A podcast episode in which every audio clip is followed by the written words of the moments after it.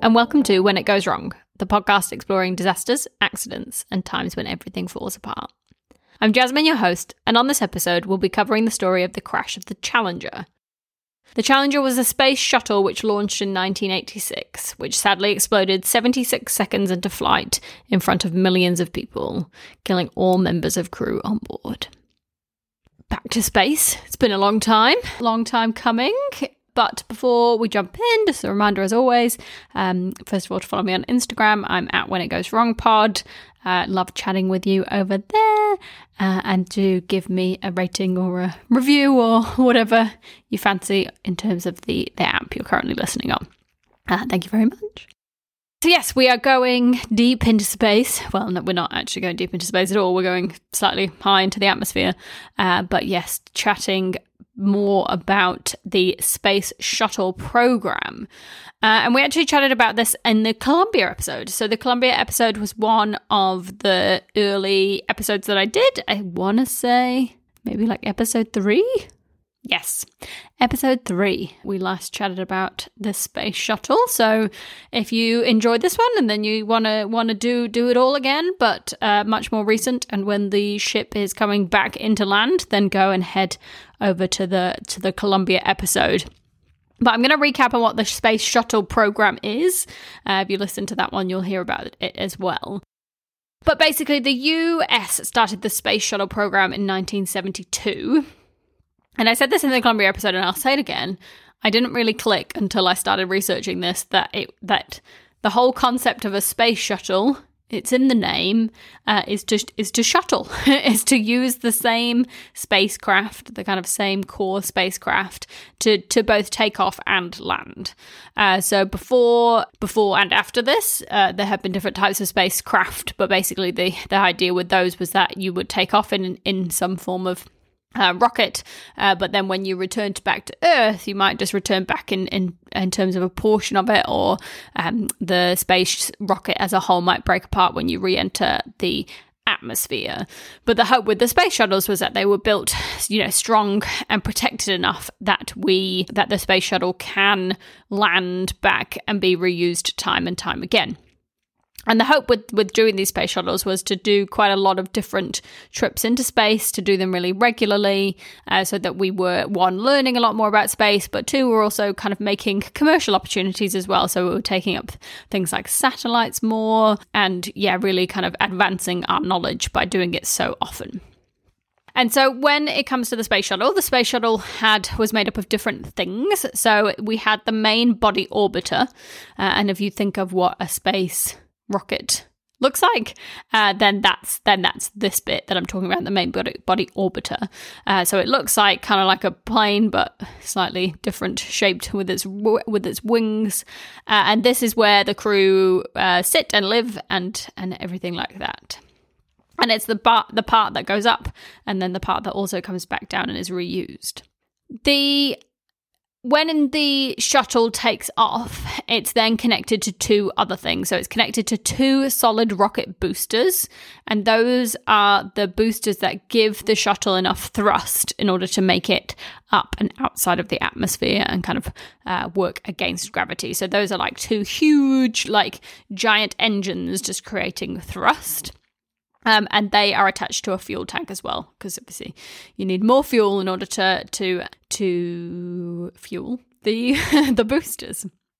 When the shuttle takes off, and like I say, it needs a huge amount of energy to beat gravity, and so the rocket boosters push the shuttle out of the atmosphere, and then basically the orbiter detaches from it. The shuttle itself detaches from it uh, the boosters and the fuel tank uh, fall back behind them.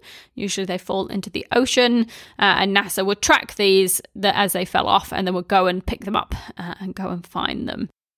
Oh, actually, I lie. The fuel tank disintegrates, but the the solid rocket boosters they go and pick them up uh, and reuse bits of it.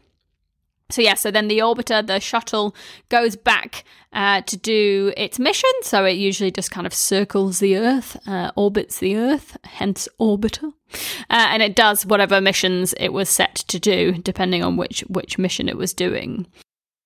And so once that happens, uh, the the orbiter glides back uh, and lands back in Earth back in Earth, back on Earth, usually in it like in a very big runway type deal. Overall, the space program was really successful. So they did 135 missions, uh, which were, were conducted as a whole, uh, and only two accidents. So we've talked about one, we're going to talk about the other. So, yeah, in general, it was very successful, but clearly there were a few mishaps as well. So yeah, there were di- there were different shuttles built throughout the program. One of them was the was the Challenger, um, and there were some others as well. They did build one called Enterprise, but it never flew. Um, and so, yeah, the first ship that they built was Columbia, and that was built in California and delivered in 1979. But that tragically, like I said in episode three, broke up on re entry when landing back to Earth. And Challenger was the second space shuttle to be created. Uh, and it, when Challenger was built, it actually was a lot lighter than Columbia. So they had learnt quite a lot about how to build these ships by the time they built this second one. Uh, and Challenger in general was seen to be very successful because it was, yeah, kind of a bit better redesigned when it came along. So in its three years up until this point, the Challenger had done nine successful missions and completed almost 1,000 orbits of the Earth. So it was a pretty well. Uh, well established uh, shuttle and ha- have been doing a very good job. The the incident that we're going to talk about now would have been the tenth flight for the Challenger, um, and it would have been the 25th flight for the kind of space shuttle program as a whole. So you can tell by those numbers that uh, it was they were quite well experienced by this point in terms of they'd done it 25 times. They were quite well practiced in terms of how all the processes should go, uh, and they were you know they've been successful 25 times, right? So I think they were were pretty confident that things would would continue along that way. So, yeah, so as the shuttle started, like I say, becoming quite a frequent occurrence, it was kind of a tricky point for NASA because they wanted, uh, you know, they still wanted public interest. They were a public body, uh, and so that though because they did more and more, it then kind of became harder for them to constantly get like buy-in and interest from the public in terms of what was going on in the shuttle. That was really important for them to do. Uh, so for this flight, for the Challenger flight, uh, NASA kind of did two things. Uh, one of them was not just for Challenger, but was uh, in general Ignore the uh, crazy cat that you may hear running around in the background. So yeah, the first of all, first of all that they did around this time was they really diversified their intake. So uh, they started getting involved a lot of women, which was great. A lot of diversity in ethnicity, which was excellent. Uh, and this was really high on their agenda, uh, which was quite unusual for the time, uh, and obviously really great to see. Uh, and that really helped get the buy-in of of people from from across across the states. And so alongside that, they decided to do something different for this this specific shuttle launch. Uh, they decided that they would take up someone from the public who was not a full astronaut. Uh, and what they decided around this was that they would create a program called the Teacher in Space Program. And the idea with that is exactly how it sounds like. Uh, they would take up uh, a normal teacher uh, around on the mission with them who would go up and, and do teaching stuff. Uh, and then once they came back, they would then return back to their teaching job. And so, in order to do this program, it was it got a lot of buy-in from the public. It got a lot of buy-in from from teachers. Everyone was quite excited about it. Uh, you know, it, it meant that a lot of a lot more kids were getting involved in terms of the shuttles. And they did this huge search uh, and they wanted people from all over the US to apply. Uh, and eventually 11,000 people applied.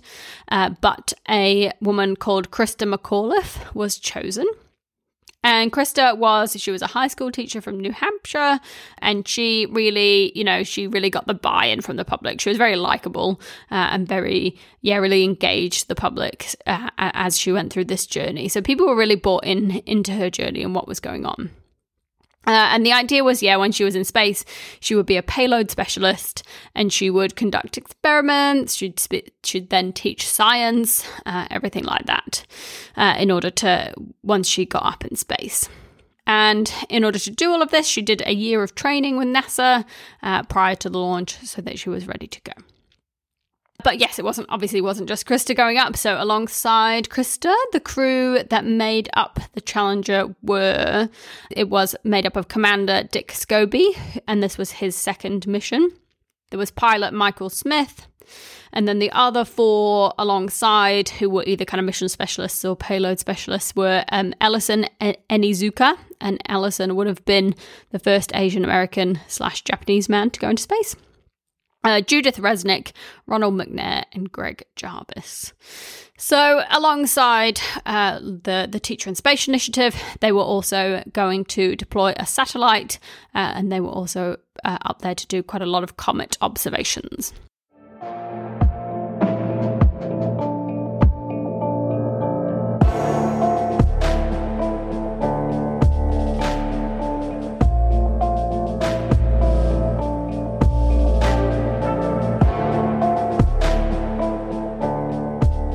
So that's all about the Challenger itself and who was on it and ready to go. But if we kind of rewind a little bit to give a get a bit more context on some other things going on. Uh, we know that there had been some previous concerns with one specific area of the shuttle itself, and this was uh, with the, applic- the applicant, the area called the O rings. And so the O rings are basically seals within the solid rocket boosters. So uh, the the huge rocket launchers, the solid rocket boosters, which attach to the shuttle.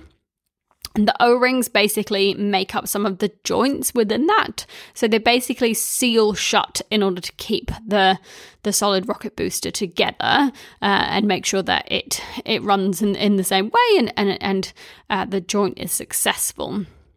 And so they're really important because obviously, if your seals between your different areas aren't strong and tight, then uh, the thing that they're on will fall apart and, and break. So they were clearly very important. Uh, they were done in duplicate because of this. So there wasn't just one seal, there was two seals at each area. Um, and this, yeah, like I say, was a was one small part of the whole shuttle, uh, but was clearly an important one. And when we talk about how the shuttle was made, it's similar to as today in terms of uh, there was a lot of different companies involved in terms of making the shuttle. So you might have specialist companies that make specialist parts, uh, and then some companies which put all of those back together in order to make the finished object. And in the case of the O rings, they were done by a separate company, a company called Morton Thiokol. And Thiokol were the people who were responsible and made the O rings. And so when the O-rings started being made, they they always had a little bit of concern around them.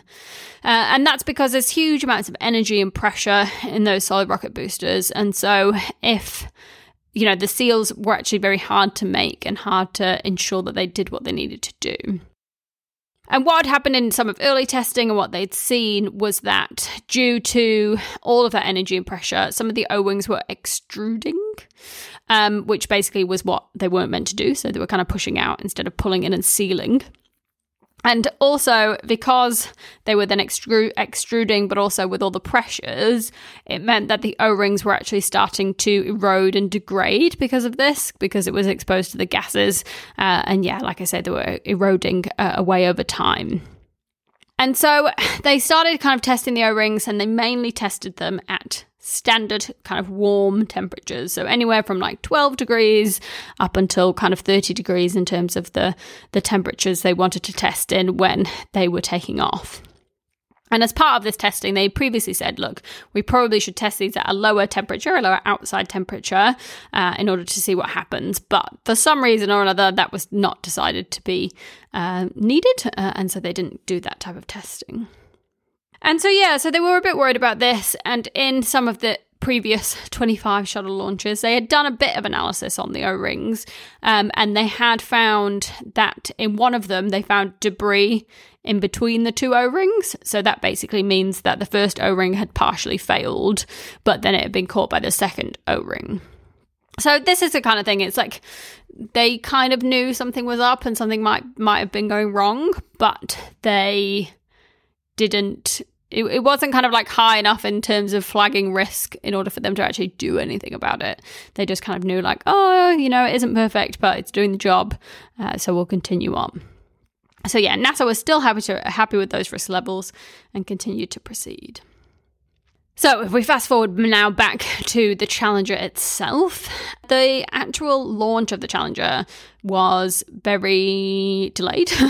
so, it was originally set to launch on the 22nd of January in 1986, um, and then the 23rd of January 1986. But for both of those, it was uh, pushed back because the flight before it, uh, the STS 61C, uh, had been delayed. So they were waiting for one of the shuttles to, to come back, and so because of that, uh, the the launch of the Challenger was delayed.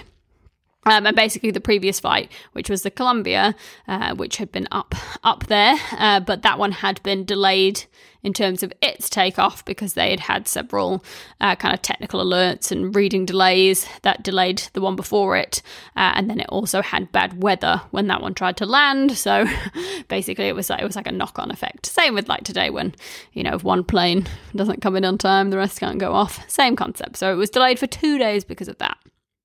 It then was delayed again on the 24th because of weather at one of the sites. On the 25th, it was also delayed uh, because of there was just delays, like they just weren't ready. So there were launch preparation delays. Then on the 27th, again, it was uh, scheduled to go, uh, but delayed because of equipment failures in one bit of the orbiter. I think um, maybe like some of the doors were having some issues. I can't remember exactly. But yeah, so that was having issues. And then there was also a load of winds that weren't right. Uh, so yeah, so on the 27th, it was delayed because of equipment, and they decided to delay it until the following day uh, on the 28th, which is when they would try and take off. So you can understand because of this, like everyone, it, has been delayed however many days so far, everyone's really keen for it to take off. Not not least the crew, who are obviously like prepping every single day, ready to go. Um, but everyone around it is really bought into trying to get the shuttle off on time because every day it's delayed costs you know hundreds of thousands of dollars um, in terms of in terms of waiting and also in terms of like like I said engagement from the public. Like they really wanted people to be engaged and every day they had to say yeah come and watch this and then it didn't go. Uh, obviously wasn't great PR for them. And this was definitely the case around the 27th because uh, lots of people came to the 27th to to, to watch it take off, uh, and then obviously it was it was then delayed. So yeah, that was that was a pain. That was putting pressure on them. But yeah, there were lots of people at the site ready to watch it take off. But also, uh, because of the Teacher in Space uh, initiative, there was also it, it, was also arranged for like lots of schools to watch the takeoff uh, across the country to kind of get the kids engaged in it. And I think that's one of the, such of the tragic things as, of of this is that probably if you were you were at school in 1986, I bet you did sit and watch this and then uh, it all go horribly wrong. So, yeah, so on the 28th of January, then, uh, unfortunately, the weather had gotten a lot colder. So, it was much colder than they expected and much colder than any other time they had taken off. So it was looking kind of between minus eight and minus three degrees Celsius. And that, like I say, was the coldest temperature it had been. The last, the coldest temperature previously had always been around 12 degrees. Um, because keep in mind, they are taking off from Florida, you know, it is a nice warm state. Uh, and so, yeah, they weren't, weren't, hadn't done these temperatures before. And basically, because of this this really cold temperature, NASA asked all the teams involved in the launch to assess what the impact of the cold weather would be. So, would would the fact that it was cold actually change anything, um, or was everyone good to go and proceed as planned? Uh, but like I say, again, there was just huge pressure for everyone to assent to taking off. There was pressure from uh, from the public, from NASA, from the president. Everyone wanted the launch to go ahead, uh, and they wanted to continue uh, with with the shuttle. And so they had a teleconference, and Thiokol actually originally said that they thought the launch should be delayed. So the O rings hadn't been tested in the cold temperatures, um, and because of, of how the cold impacts with the material in the in the O ring, it meant that the material w- would get quite brittle due to the cold, uh, and and because of that, obviously it wouldn't create a seal as well as it should have, and therefore it wouldn't hold in the solid rocket booster. Uh, and because they just hadn't done the testing, they just really didn't have enough data to support a launch. So that's what they originally said, but then the teleconference took a break for a private chat. And when they came back, they'd actually kind of changed their story and said that they supported the launch and yeah, it's kind of like hard to know like why. And if you watch the documentary, I recommend they talk a lot about this, like why they did it. You know, the pressure that they were feeling, the pressure from the management in in Thiokol, who was like wanting to make NASA happy because they were they were a supplier and they wanted to not be the one person that held up the held up the launch. But yeah, why they changed their mind and and who did it in that space was obviously a, a challenge. And so they, yeah, so they came back and said, yeah, fine. Uh, and they agreed to it. And so did everyone else uh, following this teleconference. So they decided, right, looking at the risk profile, looking at the, this discussion, they were going to go for it. So then overnight before, the SRBs got really cold. So some of, and because as you can imagine, the shuttle and the solid rocket boosters at this point are, are out there on their stand, you know, on their ramps, ready to take off. It's not like the, the shuttle is taken back inside. Uh, the shuttle and the solid rocket boosters are, are outside in the cold temperatures overnight prior to the launch. And it was so cold even that night, so minus four, between minus four and minus 13 degrees. And because of that, even in the morning when they got there uh, and the shuttle was due to go at 9.30, the, like everything was covered in ice. It was, there was icicles dripping, dripping off them uh, because they had to keep like some water running over the solid rocket boosters overnight. That water then froze. Um, and again, there was another discussion at this point whether they should uh, delay because there was fears that the ice could break off, and if the ice broke off and then it whacked into some other bits of the uh, equipment, then it could break stuff, which is very fair if they are very large uh, icicles. But they said, no, the ice seems to be melting. It all seems to be okay. We really want to go. We really want to go. And so they decided to delay the launch slightly uh, to allow the ice to melt a bit more, uh, and then yes, go ahead with it. So they're originally due to go at around 9:37, uh, but they eventually ended up taking off at around 11:38. So yes, after that delay, uh, it was decided that it was ready to go, and they prepared for liftoff. And the shuttle took off from the ground successfully. Uh, so it went off yep, you know, no no issues.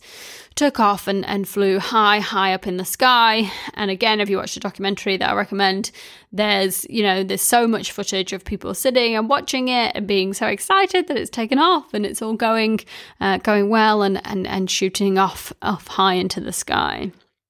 And even from the around a minute in, you could start to see even from the ground this kind of like a different plume of, of smoke. Is it smoke? Plume of gases. Um, a, a plume. Um, an unusual plume started to be shown uh, from the right solid rocket boosters. And they noticed this on the ground, but nothing was really noted by the cockpit. The ground, you know, mission control didn't say anything at this point. There was no indication on any of their control panels or alerts or alarms that anything was going wrong. At around a minute, uh, there was the last communications between the Challenger and the ground control, where they communica- communicated to increase the throttle. Um, and then at 73 seconds into the flight, basically, this is where it all went wrong. And at this point, there was a load of static on the radio, and that was the last thing that they heard. And at this point, the shuttle essentially just broke apart and exploded in the air above them. And it was hard to really know because obviously it was very high up in the sky as to what had happened and, and how yeah, what was going on because obviously there was no communication, there was no alerts, there was no alarms, there was nothing to tell them that this was about to happen. And so they didn't really know what had happened, first of all, but they, at 89 seconds uh, post launch, uh, Mission Control saw the video footage, uh, and it was very clear from the video footage that the uh, shuttle had broken apart. Uh, they also noted at that point uh, that there was obviously now a lack of any readings in terms of the, the shuttle's progress and no communication from the crew. There was a quote, I want to say on Wikipedia, but maybe on one of the other websites, uh, which which was then about the communication. So because of the where the shuttle took off from, there was loads of public. The public was there to watch, and there was an, an announcer who was announcing the progress of the shuttle and, and how it was getting there and how it was going, how high it was. Uh, and that was also where like a lot of the families were watching it as well. And so, yeah, the quote said Nesbitt stated, Flight controllers here are looking very carefully at the situation. Obviously, a major malfunction. We have no downlink. Soon afterwards, he said, We have a report from the flight dynamics officer that the vehicle has exploded. The flight director confirms that. We are looking at checking with the recovery forces to see what can be done at this point. So, yeah, I think that that was an announcement that they made. There was also, you can see it on the documentary. Um, it's, it, yeah, it's really horrible. It's like they'd come over the radio pretty much straight away saying, yeah, the, the vehicle's exploded. Um, and everyone who was just on the ground watching it, people at schools watching it, were just astounded because basically millions of people had just watched this aircraft explode, um, and and all the people die in front of their eyes. So it was a really kind of horrific experience for them.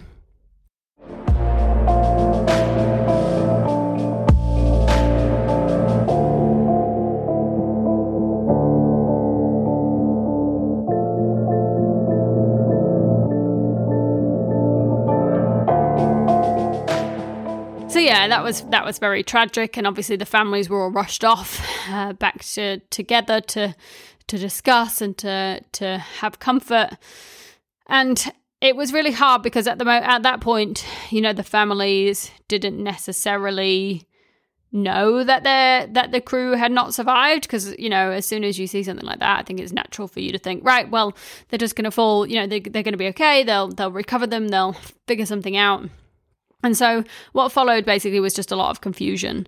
I think some people saw it and knew that that would have you know not been survivable uh, but not not everyone knew that until they could go and and look at the the debris and see what came next. So yeah, so when they rewatched the footage, uh, it was seen even from the beginning that there was smoke coming from that solid rocket, the right solid ro- rocket booster, and it became clear quite early on that due to the cold and the water, the O-ring just hadn't sealed correctly, even from very early liftoff. And because the O ring was then exposed to lots of heat and gas, it continued to erode until it just failed completely. And what this meant was that the liquid hydrogen in the solid rocket booster passed forward to do the liquid oxygen. And that resulted in this huge pressure change of the solid rocket booster attached to the shuttle. And so, because it was attached to it when, and the Challenger was traveling so fast, so it was already dealing with the huge amounts of different forces, when that uh, change in the solid rocket booster happened, basically it caused the entire challenger to and shuttle to to break apart so it just broke into into pieces uh, as a result of it and then eventually uh, exploded uh, in in the different areas. So we we could see that it broke into parts like the wings, the crew compartment itself broke off uh, in as a whole.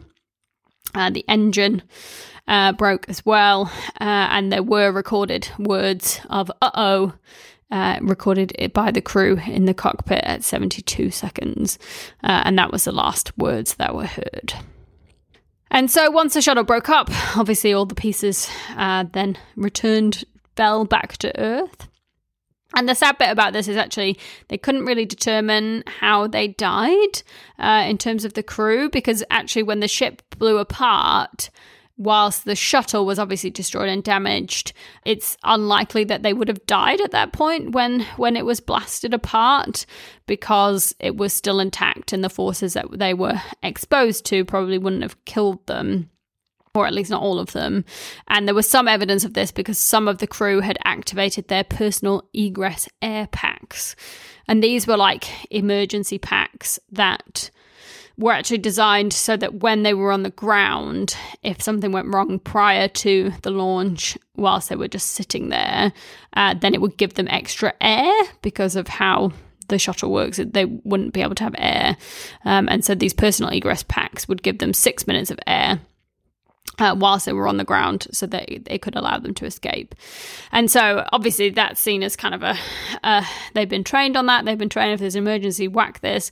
Even though the egress air packs didn't wouldn't help at all in in the situation they were in, uh, that had been done, which meant that meant that something had happened. Um, and same again, there was evidence of uh, where the pilot was, where uh, specific switches had been like opened and changed, and that would have clearly had to have happened after the explosion in order to try and like re- reinstall restore power uh, uh, etc so yeah it was clear that not all of them uh, died at that that moment of of explosion in the air but it's likely that they died on impact with the ocean, uh, which happened around two minutes and 45 seconds after the breakup itself. Uh, but it's more likely that they just lost consciousness um, either at the point of impact or very shortly afterwards uh, due to the pressure change, loss of air pressure, etc. So thankfully, I think, because it's so like this is such a horrible situation. But I think what when these types of things happen, you know, all you can hope is that they died quickly and painlessly, right? That it would just, it just was one moment they were there and the next moment they weren't. And I think knowing that they didn't die immediately on, on, uh, the explosion, but died on impact, I think is very hard to then think that they had those minutes uh, kind of waiting. But I think knowing what we know, it's very likely, like I say, that they were they were lost consciousness uh, in between, and basically from from the moment it happened a few seconds afterwards they were probably unconscious uh, and then died a few minutes later. And yeah and and really there was no you know there was no mechanism built in for escape in terms of the shuttle at that point because they just determined that it wasn't needed. They thought that the shuttle itself had very high reliability. They just didn't think that they would need to to to play for this situation uh, and in future, actually covered this on what, what we learned, but uh, they did eventually add more kind of escape mechanisms, escape equipment, uh, but more for like gliding. So, like when it came into land, they added things for that, uh, but they never did add anything in to support escape in the same uh, situation that we talked about in terms of what had happened. So, as soon as the Challenger um, exploded and they knew that it had been lost, uh, the recovery ships that would normally go and pick up the solid rocket booster debris were sent out to find the the remains of the ship uh, and what happened. Um, and like I said, there was still some hope at this point by the crew and their families that the the crew would still be alive. Um, and you know, you can see on the documentary, the families were like, "No, you know, they, they their loved ones were so skilled. If there was anything that they could have done to survive, then they would have done."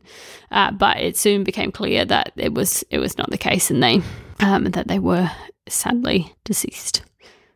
And so, yeah, so then they went out and started recovering as much as they could so that they could start to learn what happened.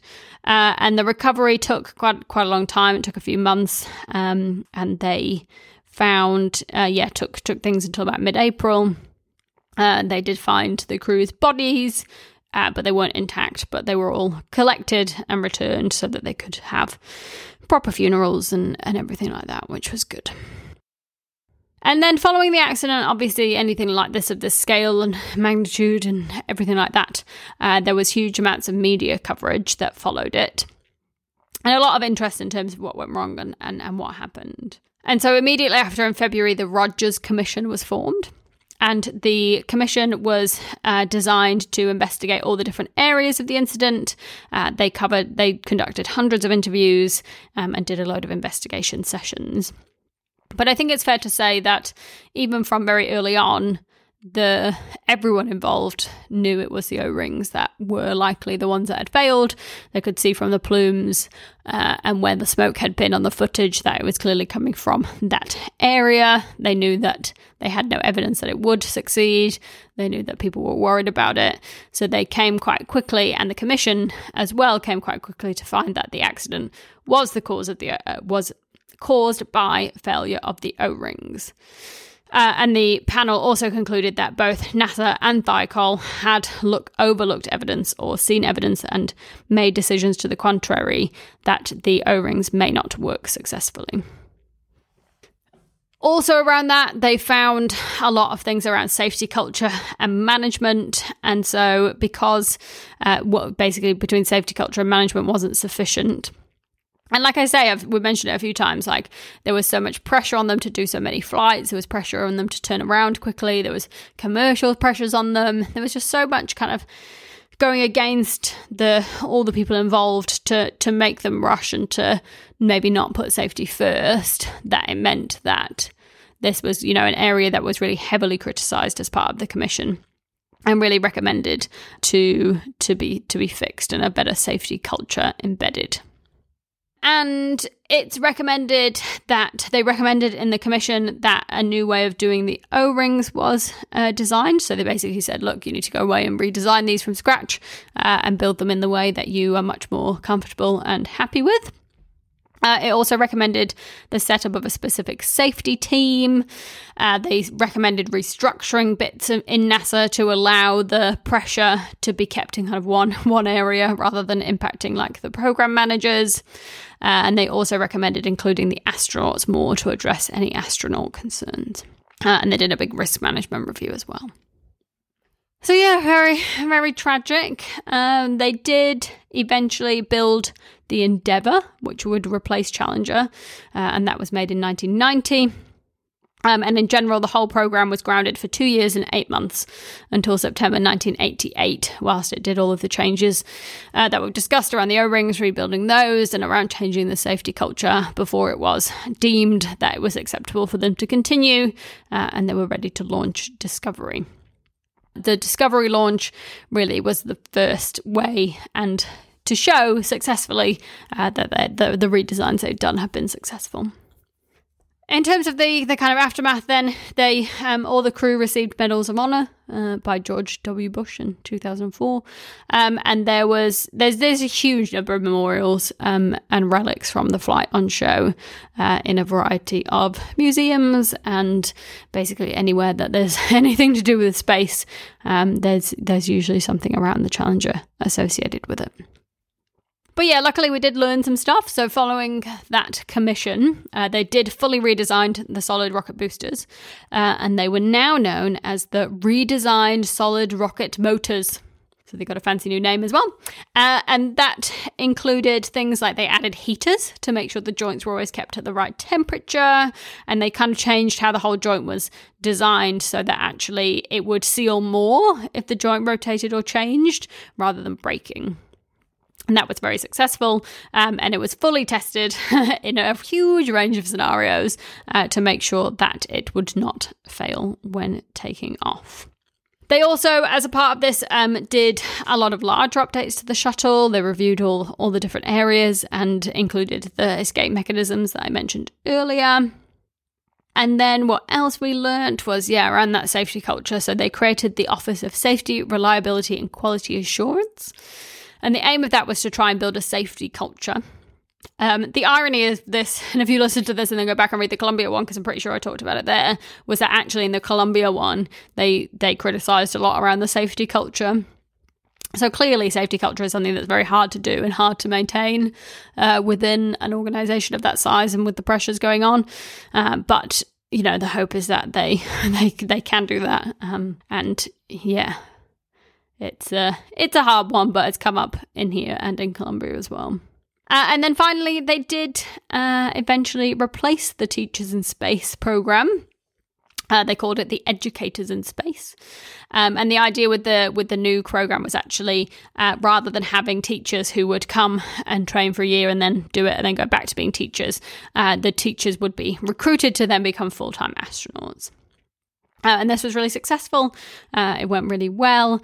Um, and actually, the backup for Christa McAuliffe, which was a woman called Barbara Morgan, uh, eventually did get into space with with the Educators in Space route uh, in the, in a few years later. So yeah, I think I think the thing with the Challenger is that it it's hard because it was like they knew, you know, they kind of knew what was going to happen and they knew that they had this area of fault but carried on anyway. But I also just think how how the accident happened with so many people watching, so many kids watching, you know, it really was like quite a quite a moment in history, right? And if you were if you were alive, if you were at school or or elsewhere watching it, I'm sure that you, I'm sure some of you listening right now probably probably remember it and have, um, you know, and it's it's impacted you. It's impacted people, right, moving forward. So, yeah, it's one that I'm glad we've covered, uh, but yeah, it's just very very sad. So, in terms of references, the most important reference and the one I keep keep talking about, which is the documentary, um, it's called Challenger: The Final Flight. It's a four part series. It's available on Netflix. It's really good. Um, I actually watched it before I even started the podcast. I think it came out in 2020, um, and I and I loved it then, and I rewatched it in order to do this this podcast, and I really liked it again when I when I rewatched it they've got a lot of like because of the time and because of the media interest they have loads of footage from the time itself obviously the footage where you can see the ship exploding um, but they've also got a lot of like interviews with the crew and everyone so it's just really really important and then they've also interviewed a lot of like the thiokol employees and how they managed and the kind of stress and um, anxiety that was put on them and yeah it's just very good. So, highly recommend that.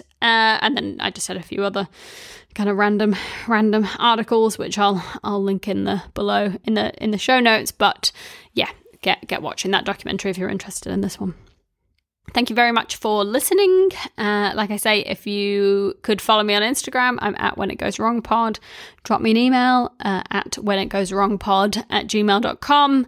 Always love your feedback. Always love any requests for episodes. Um, and please do rate, subscribe, all that fun stuff.